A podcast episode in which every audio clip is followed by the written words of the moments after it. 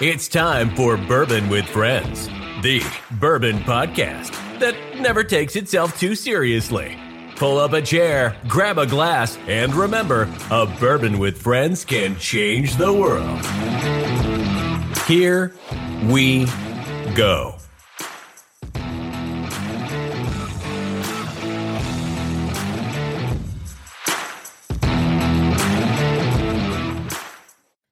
Alex, honestly, here's here's what I'm gonna say, Alex. I'm gonna say that you know you're back on the podcast, and yeah, okay, you're a celebrity. All right, we get it. You you, you win all these awards, super famous.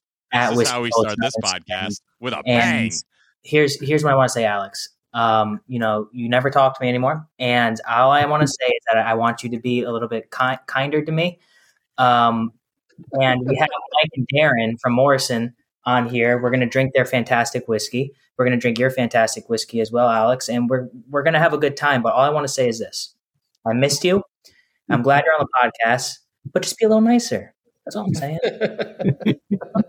you know, I, I, I, look, I look so through my DMs. Replaced.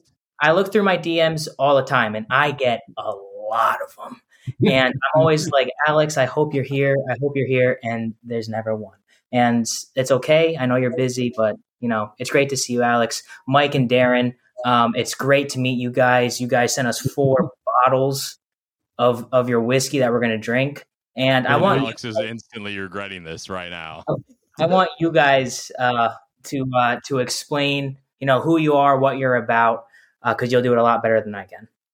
no worries, but um, I love the little intro there. And Alex, um, yeah, he's got a fair point too. So um, you be kind, huh? Um, yeah, yeah, thank you, Mike. Looking after you, brother. Oh, yes. Um, look, um, yeah, no, first of all, thank you for allowing us to come on. I think um, we follow your podcasts, and Alex introduced uh, us to Bourbon with Friends. And yeah, obviously very entertaining to say the least. Um, I'm just the facilitator here. That's it. I'm just the facilitator. Yeah, so if you get into trouble, it's all Alex's fault. But um, re- really quickly, um, to give you That's just how a, a lot of our lives on Instagrams have gone too. So it's no big deal. but We've um yeah, so thank you. I'm Mike, so I work for Morris. I work in the marketing team for for Morris Whiskey, and we've got Darren, our head distiller, who's actually down at our, our distillery down in Rutherglen, Victoria, which is very regional. So the reception's always not perfect down there, so he drops out. It's uh, we can blame it on the country. Um, but look, and um, so look, yeah, we're, um, obviously thanks again for letting us um, join your, your show. Um, Morris is relatively a new whiskey from Australia, but also quite an old whiskey, so we can go in a little bit about the story. But um, we've just recently launched in the states too, so it's great timing to be able to talk to to you guys about our whiskey and your listeners. And we're in about eleven different states um, now. We launched last year, so ideally, you know, that, that you'll be able to get some of our whiskies over there. So. Um, really quickly, Morris whiskey is uh, it's we we started uh, making whiskey in about 2017, so relatively new. But the brand itself, Morris, has been making fortified wine since 1859. So fortified wine is ports and sherries and, and those types of products. So it's one of Australia's oldest winemakers um, and probably the most awarded winemakers in fortified wine. So we've got a great heritage of winemaking um, in terms of uh, barrel aging, really um, a lot of knowledge around how to create flavor and how that flavor from the wine barrels imparts into our whiskey. Um, and the, the cool thing is, we've been working with the Morris family, so six generations since 1859. It was uh, the brand started in 1859 when George Morris sold his horse to fund a winery. Um, we still work with six generation um, family now, so they're still in the winery making wine, ports, and sherries, and, and so forth. And Darren works pretty much next to them every day. So it's a pretty cool little story. And the fact that we have access to some of these wine barrels, some of those barrels are over 100 years of age, um, is, is really cool as well. So, awesome. um, yeah, you could imagine some of the flavors and some, it's a real nice story of bringing these really ancient crafts in winemaking and fusing it together with modern whiskey making. Mm. And probably the only other thing I'll say that's quite unique about our story is that we distill in a hybrid copper pot still that was installed in the 1930s, and the still was originally installed to make. Wow, so it's the same age as Alex. That's amazing. Yeah, there you go, Alex. Yeah. so, so it's um yeah quite a unique still. So it's been around since the 30s, and we modified it in about 2016 to start making single malt whiskey. And um, nowhere else in the world can really talk to that story, and particularly the the history of the wine making. And all our whiskey uses our own barrels, so it's a very whereas other whiskey um, makers might actually bring in wine barrels or, or kind of finishing barrels. Everything is is, is done in house. It's awesome. Um, yeah, yeah, it's a pretty cool story. And and look, we're we're looking to take this kind of idea of a new generation of Australian whiskey to the world. There's a few Australian whiskies that, um, and I might let even Alex. I mean, Alex knows the Australian market for whiskey very, very well, and it's really changed over the last five to ten. Alex years. drinks Jack Daniels. She doesn't know shit. Even coming, my turn to talk I will love, come. I love how Connor's just sitting over here, just be like, "You think this is good? Just wait till it's my turn." that little grin on his face. He doesn't grin like that until there's just singers coming. So you just better buckle up. well, I mean, that's how Alex and I sort of we met along along the way. In terms of Alex has, has obviously got a great passion for for Australian whiskey and it's pretty a new industry, isn't it? Really, uh, Alex. Only in the last twenty or thirty years, we're we're making whiskey. Yeah, thirty-five years. Oh, there you go, thirty-five yeah. years. yeah. So, yeah, no, um, Alex, Alex is a big deal in Australia whiskey. She can she can never return her friends' DMs. Very busy. Never. Oh fuck. All right. I thought you guys were engaged at one point. Like there was a proposal on a live. It is shared. Alex said yes and now she doesn't even return Connor's. Actually, that that's very much like they're already married. So congratulations, uh, well, Connor. My, you're getting you're getting a full. full I never I never got the that. ring in the post. So actually, um, he said um, he wanted to go to Australia and take you on a proper date and do it on the beach, and you never never gave him a date for that to happen. Oh shit! Anyway. we haven't One even started common, drinking yet. one of the common themes I've seen in all of, um, I'm going to call it our bullshit, which is our podcasts, our lives that I've done with you guys, is how do we get Australian whiskey? And what was super exciting is when I found out that Morris was over and distributing in the States, one of the first things I did was contact Paul and go, I'll contact Mike and go, right, we need to get some whiskey over to these guys. So yeah. um, I believe you got four bottles sent over of some really exciting stuff. Here, look, we're gonna like I'll cuddle with them real quick, and you. Can- have you drank much? Do you guys know much about Australian whiskey? Have you drank? Well, that, I've had one sample of Australian whiskey before. Here you go. There, you, look at this. Well, that's the smoke one.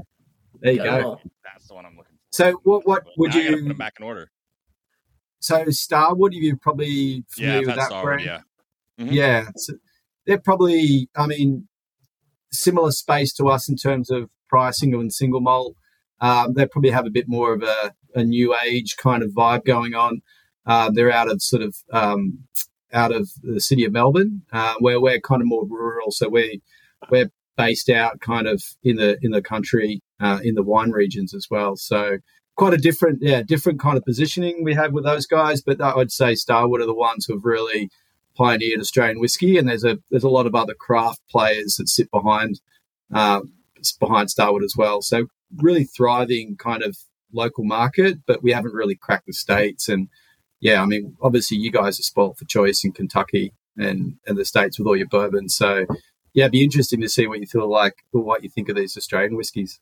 Hmm. Mike, Should we crack one? No, we haven't we haven't we haven't let Darren talk yet, but I, I already yeah, cracked yeah. and poured. I've cracked, poured, nosed, and tasted. I, I, wait for the accent. Yeah. You see, so no, wait I, for the accent. So, Darren, yeah, yeah, I'll let you go, Darren. When I talk, if anybody needs a translator, I will stop, and we, we can get it translated if they want. If they want me to talk real proper, I could talk like that, but. so it's safe to say, Darren, you're not from Australia. He's not from Australia. No, I, I actually, I actually thought I was blending in quite well. Um, no, I'm, by being silent. by being silent. Are you Irish? No, Northern English. Are you Irish? Northern English, but I lived in Ireland. Like where for, North? Uh, Yorkshire. So a place called Leeds in England, okay. Yorkshire. And then I spent Gotcha. ten years, ten years in Ireland, three years in the States. Um, did a lot of work down in Africa, Russia. Uh, did some work in South America, so my accent is absolutely all over the place. Yeah, I, I could see Irish, almost like a little bit of Southern Scotland, Northern England, uh, but Yeah. like you, it's a little bit of the twangy of Ireland you get in there. But you you say things that remind me of Scotland and also England, so which is Yeah. fine. Ma- Mate, I've been there. I've been to the UK twenty five times. I'm going again in like and going again in eight eight or nine days. I won't Oh, need a translator. Connor might That's- need one, but that, That's excellent. Right, are, are Um, we cracking the signature, guys? Yeah, Yeah, so I shall we already get did. the signature? I, we're Oh, cracking yeah. the signature. I've already cracked it, smoked, nosed it, and drank it, and I hate all of you because now I have to buy more whiskey. excellent. Darren, So- do you want to take us through the signature? Because this Yes, shit certainly. is delicious. So, as Mike said, about 2016, we the, the Morris Winery was um, up for sale because it was going to be closed down, and we saved it. And we got down there, we found all these excellent barrels for uh, making making whiskey, which have been used for making fortified wine. What we did is we employed a couple of experts, and we brought a barrel expert over from Scotland who helped us rejuvenate French and American uh, whiskey barrel uh, wine barrels into whiskey barrels, and we started distilling on the 1933 hybrid pot still. Now I'm very lucky. This was the reason I actually was in Australia was it was my last inhabited continent I had not made booze on. So I still haven't made booze on Antarctica, but I've got people slightly drunk everywhere else in the world. If you, So- I'm going to tell you right now, Antarctica whiskey would sell for some freaking dollars. Let me tell you that. 'cause Well, That yeah. space whiskey's going for like 75k. Jesus. That's what we That's a need. good one. Plenty of ice to have with Antarctica it. is too. number one on my bucket list, by the way. Yes, it's my 60th birthday. I've been promised to go there with an home brew kit. And then I can say I've brewed in Antarctica. Hell yes, that's really cool. Save me a sample, please. Well, So Darren, talk talk to me talk to us about where you've made booze and who you've made booze for and what your background is in booze okay. and getting so people I've, drunk. I've literally made booze, like I said, every continent. Um, I've worked for some of the biggest in the world and some of the smallest in the world. I spent three years troubleshooting distilleries and breweries all over Russia, Africa, um, everything sub-Sahara. People don't realize everything sub-Sahara in Africa is very Christian, so drink a lot of booze. Mm. Um, South Catholic. America, uh, did Venezuela, which was interesting to say the least. So yeah, I've been in some strange places making lots of different alcohols.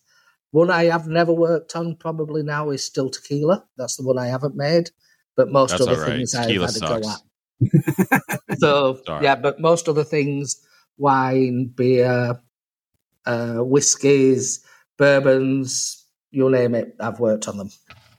Alex, if you that country song didn't play in your brain, I'm very disappointed because it definitely started playing in mine. Little Big Town just started playing when he said it. The wine, the beer, the whiskey. No, he said tequila and I was I went straight to tequila makes her clothes fall off. So because you're a pervert and it makes your clothes fall off. So, so yeah, I don't know. I don't know that from experience. I just know that from the live shut off when her top started coming off. We are like, damn it. I'm no, just kidding. God, that It's a that never happened. It never happened. It was just Connor's dreams. Anyway, these are this is amazing. I really like this. Uh, so it's 88 proof, and I'm actually really I- I'm excited. I'm not drinking 140 proof again Yeah. because I think I would Nice. die if I had to drink a whole nother like four or five. This is delicious. I Thank you. really like this. And to be honest with you, if you blind tasted this with something that's good from Scotland, I, I don't think you would know that this isn't Scotch. and I, I think this is a very good good representation of of that. and that's strange because although we brought an expert down from Scotland and I worked with him Mm. closely on the recipes, etc. To start with, the barrel maturation was done in all these barrels. It then comes out, and I vat it together. And I've vatted this one together because I quite like easy to drink whiskey as well as Yeah. from challenge. So you want something you can actually sip, which doesn't beat you up on the way down sometimes. And, thi- And this is we didn't ever though. Sorry, Mike. We didn't ever ah, sorry. though aim to make a Scotch whiskey. It just tastes excellent. We wanted to be. It tastes like a blended Scotch, not a straight single malt. It tastes like a blend. yeah, right. Yeah. we wanted So to it's be. definitely. I was just going to say it's definitely what we we made it to what Darren was saying more approachable. Like this is like in, in terms of pricing, it's just sub sixty dollars US. But going back to the difference between Australia and Scotland, I mean, this is we we don't have an age statement, but this is about three to five years old. But the temperatures that where Darren's based down in Rutherglen, we get you know I think like 114 degrees Fahrenheit in summer, down to almost sub you know and zero. Down to about 28. Yeah, there you go. So it, the the fluctuations in temperature, you get a lot of aging, a lot of the sort of interaction with the wood. So you get a, a lot of the more of a mature spirit a lot quicker than say in Scotland where you have quite mild temperatures. So it, it, it you do get a lot of flavour in a shorter amount of time in some of these Australian whiskies. We've So talked about like- that previously Yeah. um, on the podcast that Australia Hmm. seems to be able to age um, a lot quicker purely because of that expansion of temperatures. Um, Yeah. That you do get that interaction with the wood, that can, we can be producing um, whiskies just as good as far as I see, like 12 year olds uh, in three to five years. So um, with this whiskey, I actually think it is more of an old world style whiskey rather than a lot of Australian whiskies that are coming out that are super new world. I know Dominic Roskrow coined that new world, old world whiskey term, um, but I consider this more old world whiskey. And I do put that down to I think I think it's literally the maturations in the casks that we have, um, because Morris has this amazing access to these fortified barrels that are older, that are that have actually had the time um, in these conditions that we are sort of accessing history that we don't have a lot here in Australia. So that's where I think that this comes in as more old world whiskey than new world, say like Starward, um, which is using Australian wine barrels rather than fortifieds. Um, Mhm. You're actually seeing more of that old world flavor profile, which is where you brought in the Scotch Yeah. style, Paul. That I think that you're getting a lot more of that old world feeling. Yeah, That's it definitely tastes. compl- It tastes a lot like a lowland, almost like a lowland Yeah. Scotch. Yeah. Yeah, good That's call. a great compliment that you're comparing us to Scotch. We, we, I literally set off. I just wanted to be the best Australian I could be, and that's turned out to be quite a Scotch-like. The best Whiskey. Australian, Northern England, Irish, Yeah. African, Soon to be Antarctica. Soon to be Antarctica. Antarctic, uh, Antarctican that you could be, right? Best. You might hold a record, mate, for the most places making whiskey, though. I don't know.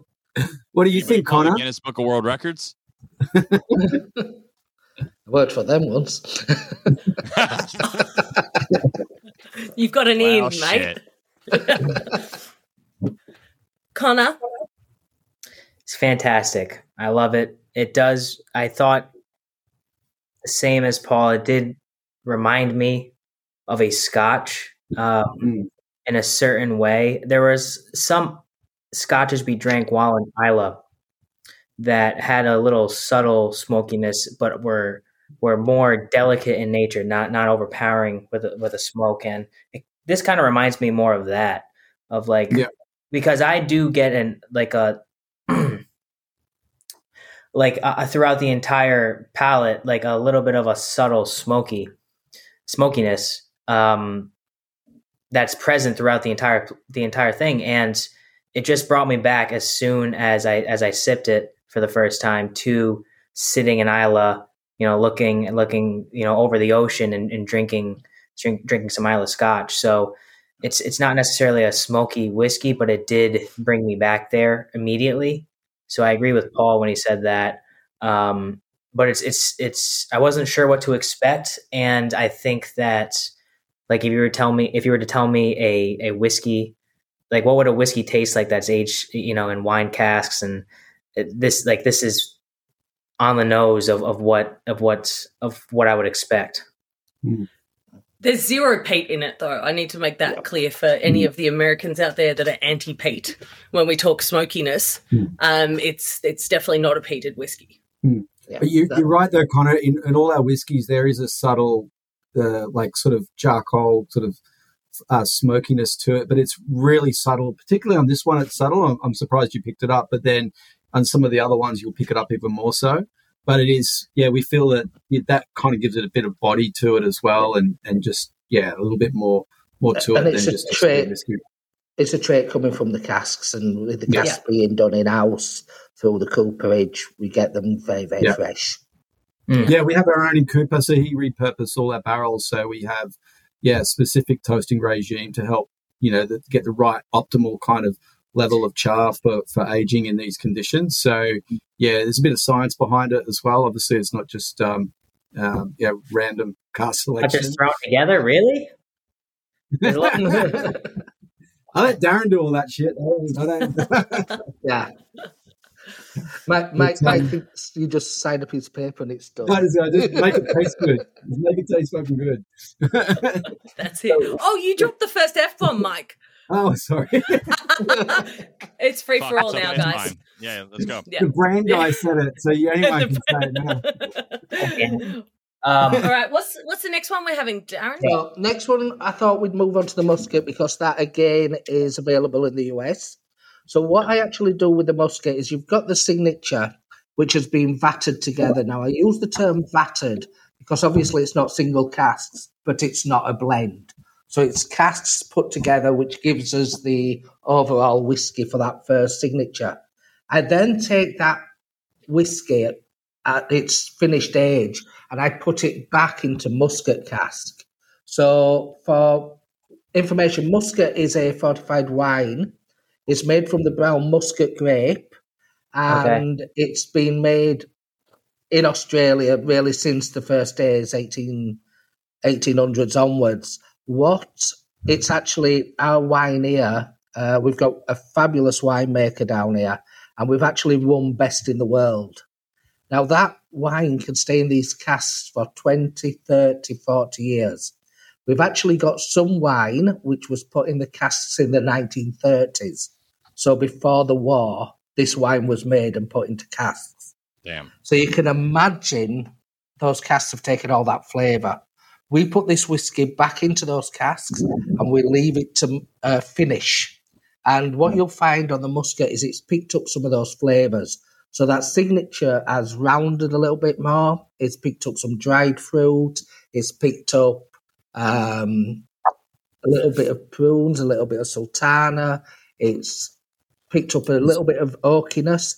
And what you actually will find is if you taste the muscat wine, they've, a lot of people describe it as Christmas cake in a glass. So it's literally like drinking Christmas cake. And those flavours have come out of the wood back into that spirit because of our temperatures. so what I was gonna say, of- what? No, okay. Well, actually, you say yours first, Paul, and I'm gonna I'm gonna see if we're thinking the same wavelength. what this reminds me of is a Bunnahabhain finished barrel. No, that's not what I was thinking of. But I can see what you're What it reminds me of. I can see what you're thinking of though, because I remember drinking that. The one that Uh, finished in their uh, port barrel. Yeah, I remember drinking. That was a day. That was that was a day. That Um, was also a day. this reminds me, and this is going to be a my Bunnahabhain that was from the distillery. Go on. Uh, this is a high compliment. Paul knows this because this is one of my favorite whiskeys. This reminds me of like a, a little bit of a less spicy, almost intensified fruit Midwinter Night's Dram, which is distilled by High West Distillery in Park City, Utah, which is probably like top five favorite whiskeys for me. It's a rye whiskey, and this this brings out more of the of the dark dried fruit molasses molasses flavors but kind of yields back on a little bit of the spice of, of that rye spice, and it's like, wow, Oh, yeah, this is Exactly. fucking wow.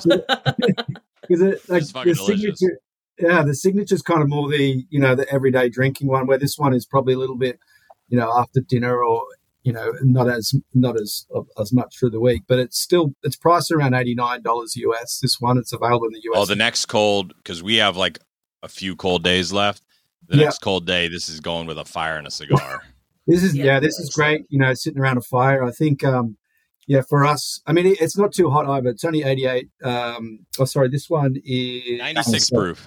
90. Yeah, so it's not as it's still not as hot as some of the single barrel stuff. You it sounds like you've been drinking today, but I think you you get a lot. Don't worry, it's still in my belly though. Oh, you just got called out, boys. Oh dear God! Did, it- did I get called out? Yeah, I don't think I got called out. Yeah. Back to back podcast, mate. You were drinking. I know. I didn't Oh, know. yeah, I I'll didn't know have that. Oh, oh my God! I'm just drinking the the. I have the seventh, eighth, ninth, or wait a minute, sixth, seventh, eighth, and ninth bottles over here that I got for free that I'm drinking on a podcast. Oh my God! It's their job. Yeah, I get it. You know, It's- you're working hard today. But Is um, it a job though? Drinking is never it. a job. Dr- Drinking is Actually, never a job. sometimes it is. I won't lie. It when it when we were doing the barrel pick, some of it felt like work. Because when we did Yeah. two barrel picks in two days, all at barrel strength, it, it felt like work. Connor went to bed at like nine thirty. How was the How was the reflux the next No. day? I come on, we don't have a gag reflex. Oh, never mind. You're No, reflux. about acid reflux. Oh, oh, sorry. Uh, no, that was fine too. so anyway. thing is, Alex, with me, so I had, I had, I mean, you would have known this if you if you had answered my DM, but um, I had a, a a bit of a tummy issue a few weeks ago, and I had to stop taking my Metamucil, right? Which I don't know if you'll have Metamucil in Australia, but it's basically a five. Yeah, This is Yeah. this is an ongoing joke with The global That's his problem. thing. Yep. Yeah, Actually, and we I had to stop reached to taking it. Metamucil to sponsor us. Yeah. I had to stop taking it because I, I had a, I think I had a stomach bug, bad bad tummy aches, and uh, and I, I was I was expecting to uh to not be not uh to be struggling in Colorado, but no, I was fine. So to answer your acid reflux question, negative. But I also disagree with Paul, and never at one second felt like it felt like work at all. not to me. At least. It's because you went to bed Some at of the- nine thirty. Some of the spirits judging I've done, you've had like 80 spirits lined up in front of you. And that's where it gets a little bit like That's I can't I can't do anymore. And especially if you end up in the cask strength category, which is something that I always opt out for. Like it's like I'll do it, but I pr- prefer not to go shit. cask strength. Oh, No, come on. I think as you and I have had this fight before. Um, the cask strength category for me, your palate is fucking done after like 15, 20. It's torched. It is. Yeah. So I don't like um, see, nights like tonight are bad because now I just want to go outside and just drink until like one a.m. and I'm like, it's Monday, guys. What the fuck are you? We get, can't do that. yeah. The, the And, hardest um, thing, in- sorry, the hardest thing I ever did, you've just mentioned it when you said you were going to have a cigar without whiskey. And as a reformed smoker who knows if I have one one smoke, I will be smoking 50 a day again. I had to do a cigar and whiskey testing, tasting Uh, we, pairing. yeah, in Atlanta last and year. it, the smoke was down here somewhere around my head. And if somebody had offered me a cigar at that point, I would have eaten it. Never mind smoked it. Yeah, you guys do your whiskey cigar tastings pretty well. That's uh, I love cigars with whiskey. I don't smoke except when I drink whiskey. No, if I had Well, one it's a cigar, I would be back on the anyway. cigarettes. yeah. Yeah. Oh, I love I love cigars. Um I think they're one of the greatest pairings, apart from like chocolate and cheese with whiskey. Cigars are phenomenal with whiskey. So You know what else goes So- really good with whiskey? Answering Connor's DMs. and, and the bourbon ball. yeah, Yeah. well, that too. So that way, Co- Co- you're the only date Connor said he's ever wanted to take to the bourbon ball. You're lucky girl you are. I'm so lucky. oh dear. he just said he just wants to take his princess to a ball. Queen. Thank you, Queen. Yeah, when you We've say that, through then I think of Queen Latifah, and then I just don't see you and Queen Latifah Yeah, being like vibing very well. oh dear. So Disney the whiskey. made princesses way better than the evil queens. All right, Oh dear. Um, one of the first things you notice when you pour this whiskey in the glass, but compared to the signature, is the viscosity of it. Yeah, Um, it is There's- instantly there's those big thicker. fucking words. Oh, sorry. I think that's I yeah. don't- I thought this was a whiskey podcast. It is no, I don't actually don't disagree with you. It, de- it's it's definitely got more of a full mouthfeel than than the other one. I think the Mhm. the the the signature is more crisp, and this one's definitely more. Uh, it's more of an Oh. oily whiskey. yes. Yeah. A little bit That's- stickier. yeah. I mean, the age of the muscat barrels, it's up to 20 years old, these muscat barrels that they've been finished in. So you, yeah, you you've got a lot higher density of sugar and, and some of those real raisin notes. It's yeah, the fruit notes as well. So you, the color as well. If you compare the color between the two, um, a lot more sort of golden, brassy sort of tones to it than signature. One of the interesting things is as well when you make a fortified wine, you're not actually allowed to add sugar. So all the sugar in a fortified wine comes from the grape in the year of harvest. Mhm. So when you talk about that wine being there for 20 years, that if we've got 20 year old stock today, that grape and sugar grew in 2020. Yeah. So Can we- 20 sorry, 20, 2000. So 2000. yeah, 2000, Yeah. 2003. We're yeah. We're doing the smoked muscat next, right? That's the next one. No, Torque. no, No, go to the Tokay. Tokay first. We'll Man, do this one next. okay. So this one, it's not available in the US. We're trying to get our importer to uh, agree to send it over. So this one is a an exclusive that we did uh, in Australia last year. Um, it sold out almost immediately. It won double gold at San Fran. It's won a couple of other um, golds. Was the at- only non-Scotch to win the Masters? as- yeah, won a Masters at the World Whiskey Awards as well. Oh, so, here we Nobody go. wants to. mi- nobody wants to know what I'm getting on the nose on this. so this one, if you You're know, what, laugh. should we Chicken ask? nuggets. No. Oh, what? That's a, se- it's a I don't know if I'm now we know fat. how much I love chicken nuggets, so I don't I'm know a if co- I'm I'm a chicken fat nuggets connoisseur. Listen, I don't know if I'm just fat and fucking hungry right now, but I don't know why I get like a faint hint of chicken nuggets. Did you wash your glass? No, this is a this is a this is a fresh one, mate. It's fresh. I absolutely Um, get zero chicken nuggets. I'll let Well, then you're Darren not talk a chicken about. nugget co- connoisseur. I'll let I am. Darren talk about the whiskey, but Tokay is a traditionally a Hungarian um, uh, Fuck sort of me. sweet dessert wine. Um, and we make our own Tokay here in Australia. So all these whiskies have been barreled in Morris Tokay barrels. Um, and Darren, I mean, if you want to tell the guys kind of how you came up with this one and, and what you're picking Yeah. up on the nose and This is my favorite, by the way. So Muscat, obviously, as I explained, was a fortified wine made from brown Muscat grapes. This one is actually made from a grape called the Muscadel. So it's a little bit finer. It's actually a white wine grape. So you get a white fortified wine, which actually isn't white by time it's aged for 20 years in a barrel, but it is actually a white wine. So the flavours are a little bit more delicate. So what I actually did here is when I was vatting the whiskies together, I looked for some really fine spirit so that those muscadel notes can show through the spirit.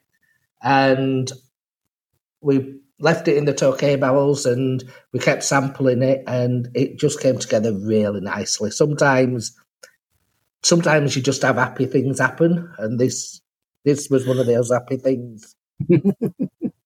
I love that. love That was so love cute. happy accidents. like Cute. Alex replying to Connor's DMs. All right. Yeah, happy Give it a rest. P.S. I just power slid into his DMs just then and he hasn't even responded to me. So come on. Just now Guess we're on what? a show, Alex. Professional. keep Well, So yeah, a little bit wider, a little bit smoother, somewhere between. I always say it's somewhere between the signature and the muscat. But you've got those sweeter flavors. This one's definitely smokier to me. It's definitely got a little bit more more sweet. You would think you could think that this is a, a peated whiskey. You reckon? It's got you could you, you could go on a light light peat, very lightly Mhm. peated, because it's got a What- smoky flavor to it. And what I that- love is the change in terminology instead of smokiness, like uh, leather and tobacco is more of a Mm. um, Yeah. flavor profile of it, if that makes sense. Because that's where I mean, this is super sweet to me. Um, No, and it's I'm- very I'm- good. I well, I think peated whiskey is sweet now, so that's also Yeah, Yeah. I, I, I definitely get it. It's definitely more. guys. it could it could be simply because I've picked the finer spirits or the muscadel notes from the Tokay show through that the jar from the barrel is showing a little Yeah. bit more to you. Yeah, it- it's Yeah, not Tokay- heavy. It's not like a normal peated scotch. But if you let, Yeah. let me rephrase that, if you had someone who was drinking this and maybe didn't drink a lot of smoky whiskey, they might think that this is a peated scotch. It doesn't hit you. It's not overpowering, Mm. but there is a smoky element to it. But it is very good. Yeah, it's not I one mean, of the right. heavily peated Islays. Right No. now, I want you to go get a peated off your back bar and compare it, and there'll be like zero peat in it, as far as I'm concerned, Paul. Do you want me to just open something because it's the closest thing that I have? but more's like not heavily peated. Well, I think there's- Bulmore's the there's- heaviest peated whiskey out It's there. not It's the Octomore heavy- from Bruichladdich is. no, Laphroaig on Islay, is higher. On Islay, hold on. On Islay, Been Bulmore there. is the heavy is the heavy, yeah, and they have the most peat of any Islay Scotch. Well, d- drink that after you finish the Morris because you'll it'll uh, yeah. destroy your palate. But um, yeah. the, I think I've the actually- difference is I've actually never opened this box and looked at the bottle. I'm the actually Aston quite, Martin of it edition that they gave me when I was over in Scotland. I'm actually quite glad you've mentioned peat though, because there's a gentleman on this podcast who hates it. I I can't do it. Oh, Mike, Uh, yeah. And- you weenie. And It's it different. actually caused an argument. It really caused an argument between me and Mike. I, don't, I, I like smoke, and I love the way you express. Was it leather and tobacco? That's yeah, that's my the way. I describe smoke in whiskey. I, I I'm not a big fan of that kind of medicinal iodine flavor. I do like smoke though, But- and what what you're picking up in these whiskeys, there is that charred smoke flavor, or cigarettes and and, and leather or whatever you want to call Yeah. it. Um, Wow. whereas I, I kind of like that. I love that kind of the mixture of the sweet. Smells like and Alex's the house. But, But I this, think- this was the argument, wasn't it, yeah, Mike, yeah, about yeah. about peat? And, And then I love smoky whiskies. I love peaty whiskies. Yeah. And myself and Mike literally had this big argument because Mike doesn't like peat. And I said I would make him a smoky whiskey without using peat. Now, there's two reasons for that. Number one, it's we a don't segue, have- beautiful segue here. Se- we don't have a Yeah. lot of we don't have a lot of peat in Australia. There is some coming through, but the flavour is still not being done great. And so I wanted something Australian. So what we actually did, unbeknownst to Mike, is I had some barrels near enough incinerated at the cooperage. And once they'd really overcharged them, as soon as they were cool enough, they put the ends in and sent them back to me, and I backfilled them with muscat whiskey. And what you what actually happened is it picked up all that acrid wood smoke and acrid char from the barrel, and we created the smoked muscat from it. Now it was weird. For some barrels, picked up lots of flavour, others picked up none. So we had to do some selection. I'm not sure I'll ever be allowed to do it again because it destroyed the barrels. But um, I won the argument, I think. Uh, it's very polarizing, though. Now, when you taste the smoked muscat, don't think Mm-hmm. Which peat, don't think so Islay, excited about. think, Don't think smoked Islay. meats. Think, Can I? Yeah. Oh, Barbecue. not, not that. I was actually going to say that this smells like a smoker, Yes, like a like 100%. there's a brisket and beef ribs, and I'm about to just be a fatty and eat like crazy. Yeah, So and I can't believe we're talking so much about peated whiskey on an Australian whiskey podcast right now because It's not peated. None of this it's is not it's not peated, right? The smoke is there, the leather tobacco. Like I need to say it's not peated. But what but I this wanted is to education in. for people who It is. maybe will try it and don't know. So Yeah. shut the fuck up and let me educate. Um There's So- another shirt. Yeah, best there's- idea. Shh. Um, even with peat, peat is depending on where it comes from. So when you're talking about the iodine peat, Mike, you're talking about maritime peat. Hmm. So when you have something like Laphroaig or uh, uh, Ardbeg, that's where Yeah. you're getting the medicinal and Which it's maritime yeah, I peat. don't- I don't When you go to say Bruichladdich, who uses High- Highland peat, you're Yeah. going to have a completely different style because of the landscape, because of Yep. where they are and what has um, the vegetation that's basically settled. Right. Even when you go into Highland Park, when they use the Orkney peat, and I've been there and I've cut the peat and um, been to every single peat bog I possibly could with all the big whiskey companies. um, it all depends on where the peat comes from. So Australia's peat is incredibly dry um, Right. and almost not great with whiskey. I mean, I've got quite a few Australian peated whiskies on this back bar, Yeah. um, but it's completely different. So what I'm saying is, if you don't like that medicinal peat in whiskey, try another one. Try some Highland Park, uh, although that's I quite will. maritime as well because it's an island. But um, Bruichladdich's use high or mainland peat.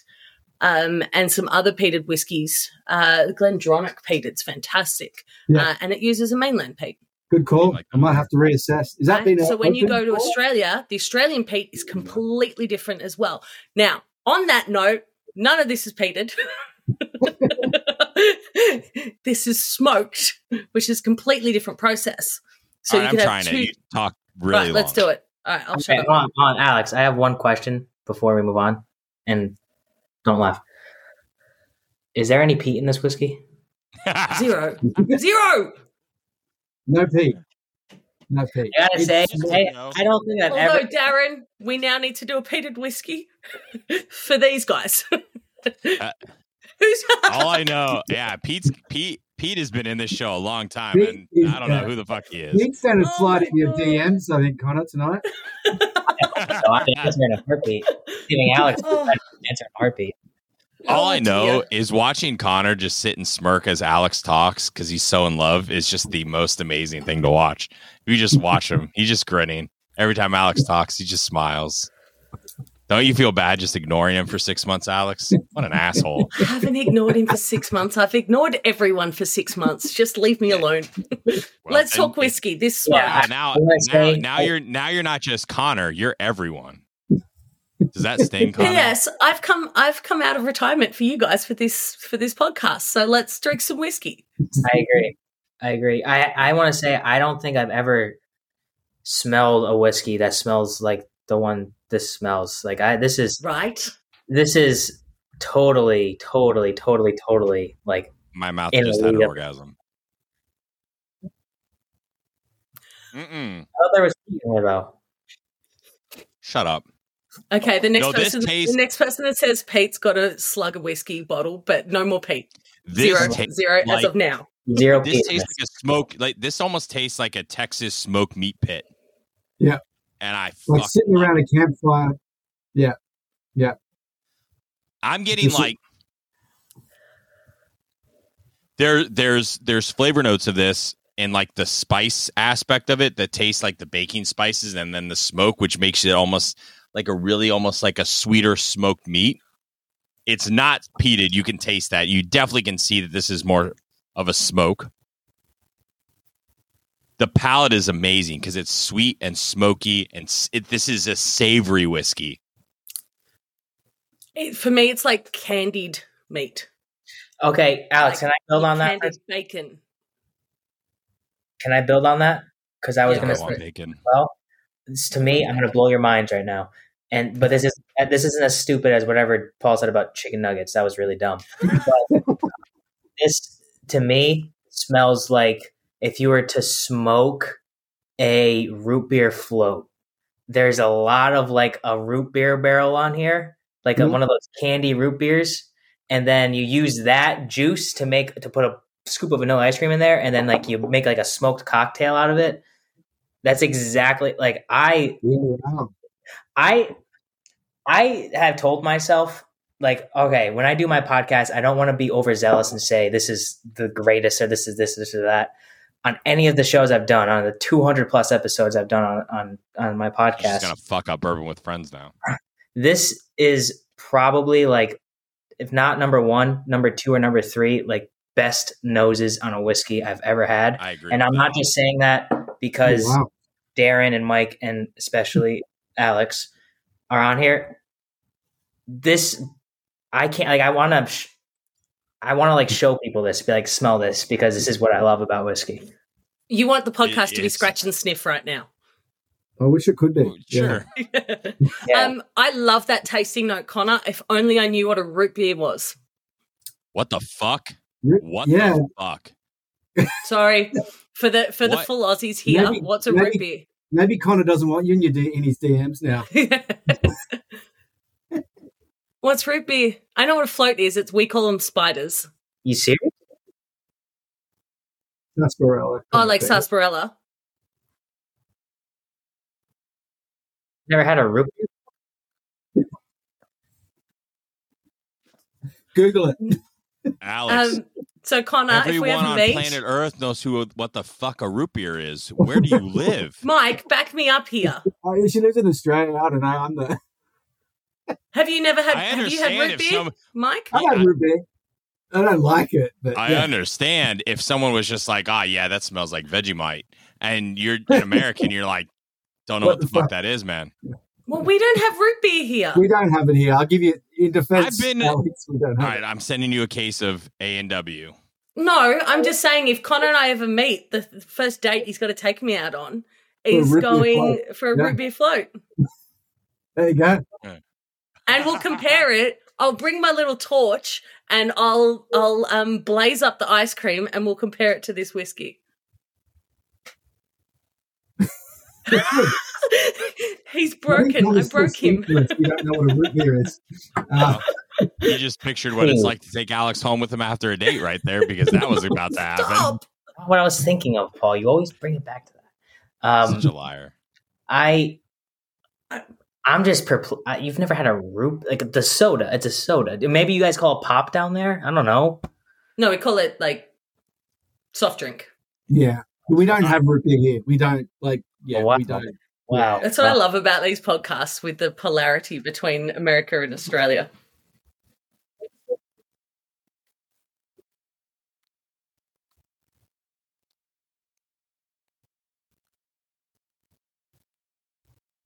Oh my god. Mouthwash.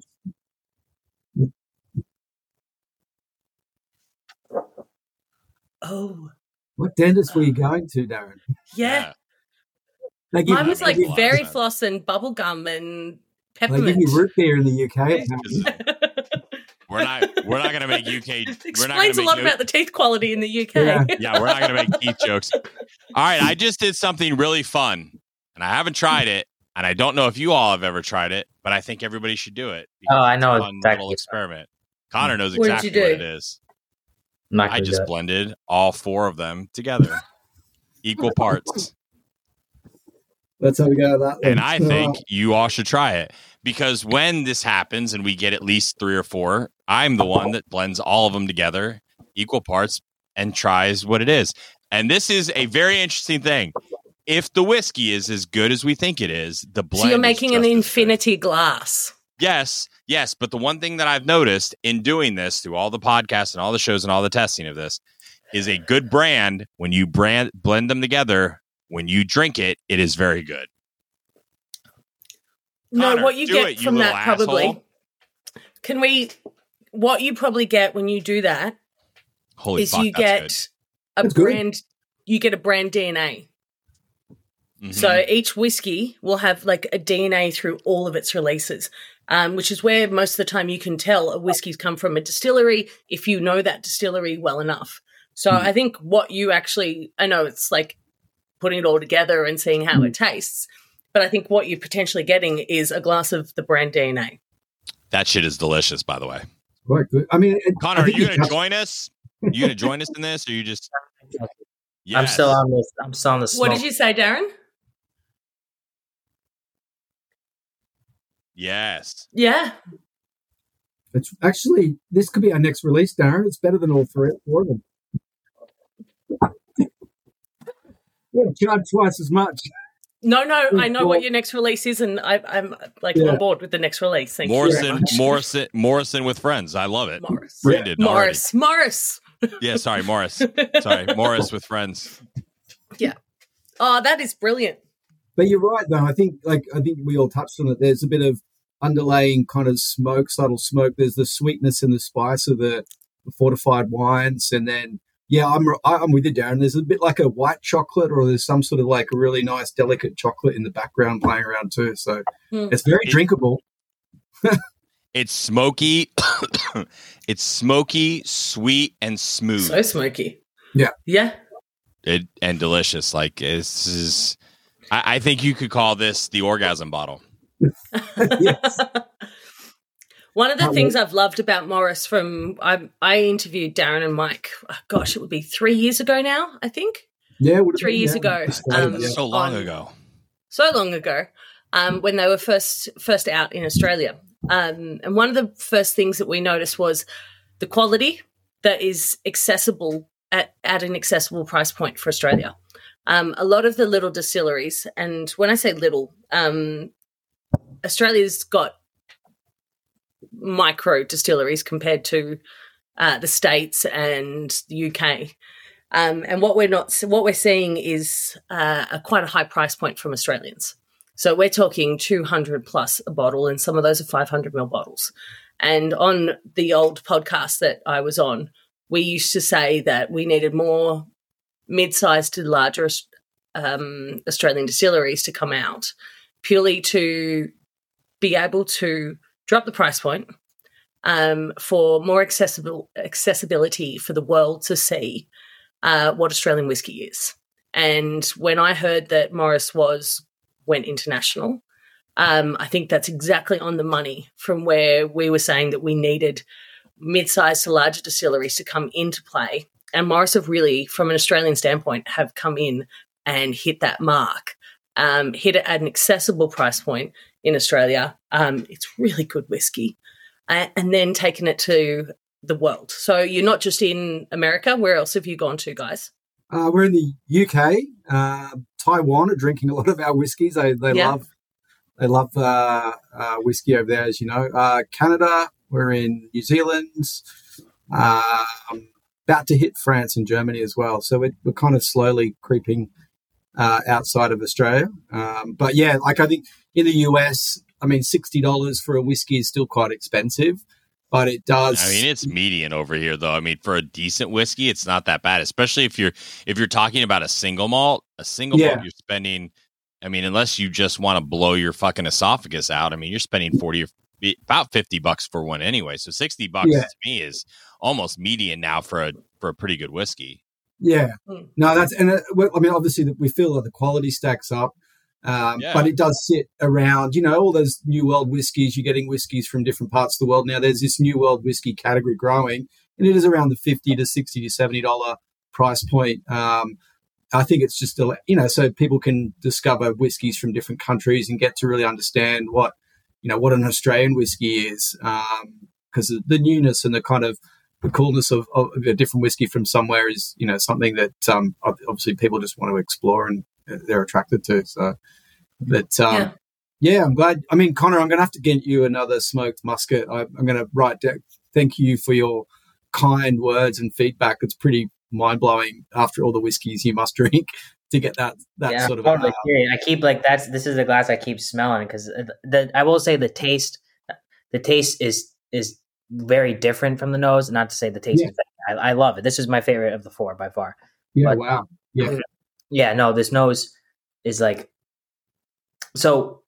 Uh, my favorite, my favorite whiskey of all time is a single barrel from a from a, a, a craft distillery out here called Wilderness Trail, and uh, well, that to me is straight root beer flow. Alex doesn't know what I'm talking about. I'll have to. I guess she is going to take me on my on our first date. She's going to pay, obviously, because she's a celebrity, and we're going to get. that makes no money from what I do. and, uh, this nose reminds me. This nose reminds me like almost exactly like it, but there is a bit of, of a smoke, like a barbecue smoke to it. I keep smelling it because I'm just like, this is this is amazing. So yeah, I wasn't kidding when I said that. This is like up there for me for like if I smell a whiskey, I I want to I want to just keep sniffing it. I am going to keep sniffing it until I go to bed. and sorry to mm-hmm. all those in the states that are listening that you can't get this one yet because you know Darren destroyed too many barrels to make it. So, Darren, what an asshole, Darren. No, I, I, agree with Connor. It's one of my one of my favorite whiskies as well. And we are just so you know, we are looking at getting a small consignment of of this whiskey to the US in the next six months. Um, I'll definitely get Connor you another bottle. I can try and um, put some in my suitcase next time I'm over there. Uh, or when Alex oh. is heading up for your first date, she can bring over. oh wait, when is well. Alex heading over? We need to know this. Uh, Book me flights, mate, and I'll go. Hold on. Let's just put it this way let's just put it this way: send Alex over with some Morris whiskey, and she can do the bourbon ball tasting, and you guys will get all your whiskeys highlighted. Oh, there we go. Yeah, this, she can hand out samples at the bourbon ball. oh, we're not Um, handing out samples. She's gonna have to wear a gown. This is, listen, there, this is at a castle, guys. It's it's very uh, She's gotta be working. class. She's going to be behind the No. bar. No, she's not buying the bar. She's going to run the tasting. She's going to be in front. She's going to tell the story of the distillery and the brand, and then she gets to like walk through the tasting and all that. Like we've just solved the problem. Alex gets to Alex gets to come. You just buy her flight. I'll pay for a hotel. I don't. There you go. We'll give you the whiskey. No worries. Again, I don't work for the brand. I'm just championing it because I think it's a do. fantastic Now you do. You probably got a room at the hotel. After that, you and Connor can share a queen size bed in my house. We're all set up. Stop. I'm, I, my my beautiful man that I live with will will definitely want to be involved in that. Ah, what the hell? Come on. Anyway, well, if, if, You if you don't watch make the it to baby. It's fine. if Alex doesn't make it to the Bourbon Ball, you can get Morrison Reserve Bar as well if, if anyone wants to find it in the US. Um, Far out. you can't make it there, but What yeah. states are you in? There Uh, we That's go. a good, good- question. That's a really next good question. So um, I'm going to tell you right now. So we're in Illinois, uh, Northern California, Jersey, uh, Southern California, so California, Colorado, Georgia, Washington, New York, Mass, Texas, and Wisconsin as well. Oh, you're So- Connor can definitely get it. I cannot. So you can, yeah. I mean, we're on reserve bar in all those states as well. Um, we are also looking at distribution with Total Wines as well over the next six months. And um, look, yeah, reserve bar is usually the, the, the safest safest bet. If you need Yeah. someone to help you guys in the states, I'm on board because this stuff is amazing. Good. This is. oh, this mate, is- I'll, I'll take you up on that for sure. Get I'm- your I'm not little even- Morris. I'm not even kidding when I tell you from a single malt perspective, and Yeah. I have a decent amount of single malt. I would put this up against any Scotch single malt that I've had, blended Oh, or wow. otherwise. I think this is phenomenal. This at this has there's smoky elements, there's sweet elements, there's chocolate notes. By the way, blend this together and make a bottle because you should, and it'd be amazing. Look, if nothing else, just do one bottle and send it over for the bourbon ball, and we'll just we'll auction it off because it'll be amazing. Yeah, this is um, like this this this little blend over here shows kind of Alex. It's like it's like the brand identity in a bottle, and you're get it's there's so much to this, and there's so much creativity. I mean, this blows me away and how good this is, and I'm I don't want to save these to like the fall for when it's cold again, but I might have to because this is like single malt is like my jam when it gets cold in like October. But these are so delicious.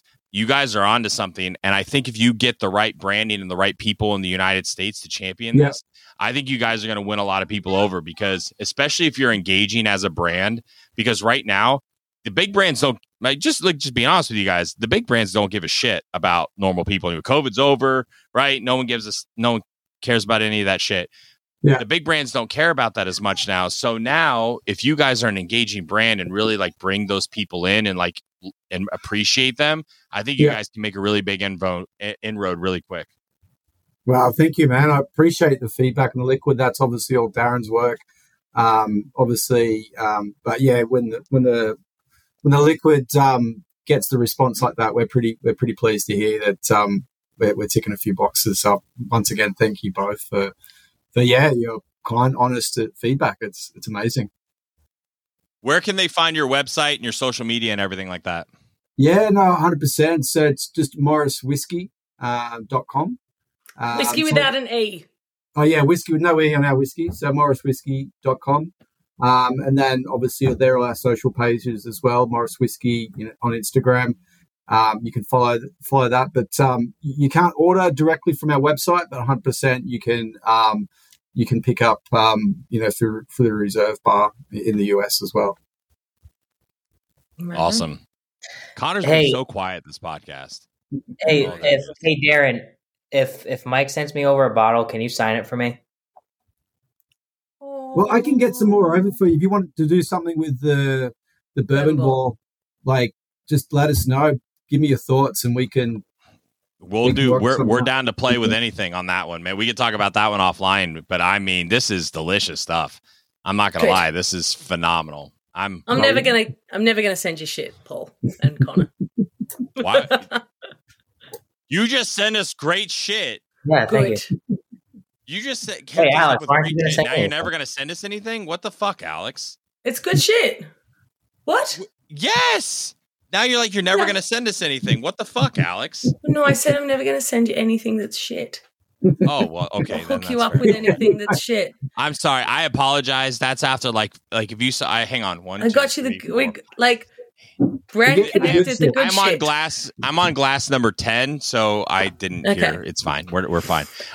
I'm. I'm Well- anyway, It's been a pleasure being back with you guys. Alex, you can say where So your great, your Alex. fucking you can say what your fucking social media is. Follow Alex on social media. She won't respond to any of your messages and won't follow you back though. Tell everybody where to, where they can follow you, Alex. If you follow us, we'll we'll respond though, Morris. Ah, yeah, there you go. That's because you have a brand team. Um, I'm I'm just whisky culture without an E. Whisky culture. no follow for Australia. Yeah, follow for absolutely no engagement, no DMs, and a big fat fuck off from Alex. Thank you, Mike and Darren, for joining Thanks, us. guys. I'm sorry that you had to bring Alex into this. I'm sorry Alex, to we love but you so much. Close your mouth, honey, before a bird flies into it or something. I'm, I'm, this was amazing. I'm so happy that we got to do this. This was amazing. Alex, we're just giving you shit because we love you and we haven't seen you in forever. and literally, if you would just hang out and talk to us with us more and do lives, you wouldn't get this much because this is like six month wor- months worth of back shit that you normally would get for like you know over the course of like every live once a week. I'm glad Hey, you got I'm- that all out though. yeah, right. Okay, I knew this was going to come out on a podcast. Like it could have come out on a personal chat. Um, I needed six Absolutely months off. All right, just give me a break. Um, Well- but it was awesome being back with you guys, and I just want to say it was. I'm going to swear now. Sorry, Mike and Darren. Um, it. it was fucking awesome to finally bring you guys some Australian whiskey, and It's fucking amazing. you love it to boot. So love it. Yeah. um, Pretty awesome. I'm I, lo- I'm on the Morris bandwagon. I love it, and I'm so glad that you guys What we need to do finally got it. is do this again, but find a way to get you guys some of our barrel pick for the bourbon ball, and then see what you guys think about what we did. Right. Hundred percent. We'd we'd love to do it again. We can we can sort of send you some other. We've got some new releases under Morris as well, so we're happy to send a few more. Whenever, um, whenever you guys want to come on the show, you are always welcome, and we don't have to bring Legend. Alex. We can just, No, we can uh, just have a. we won't tell Alex. We'll find out Oh. It's all right, Alex. I'll invite you. Thank you, Connor. I knew Well, you'd come won't- to bat for me eventually. You'll eventually. invite her, but she won't respond. So, hey, thanks everyone for listening. Remember, a bourbon with friends can change the world. That's it for this episode of Bourbon with Friends. Be sure to subscribe so you don't miss a single episode. While you're at it, leave us a review to make it easier for others to find the show. You can also check us out on Instagram at BWF Podcast. Thanks for listening.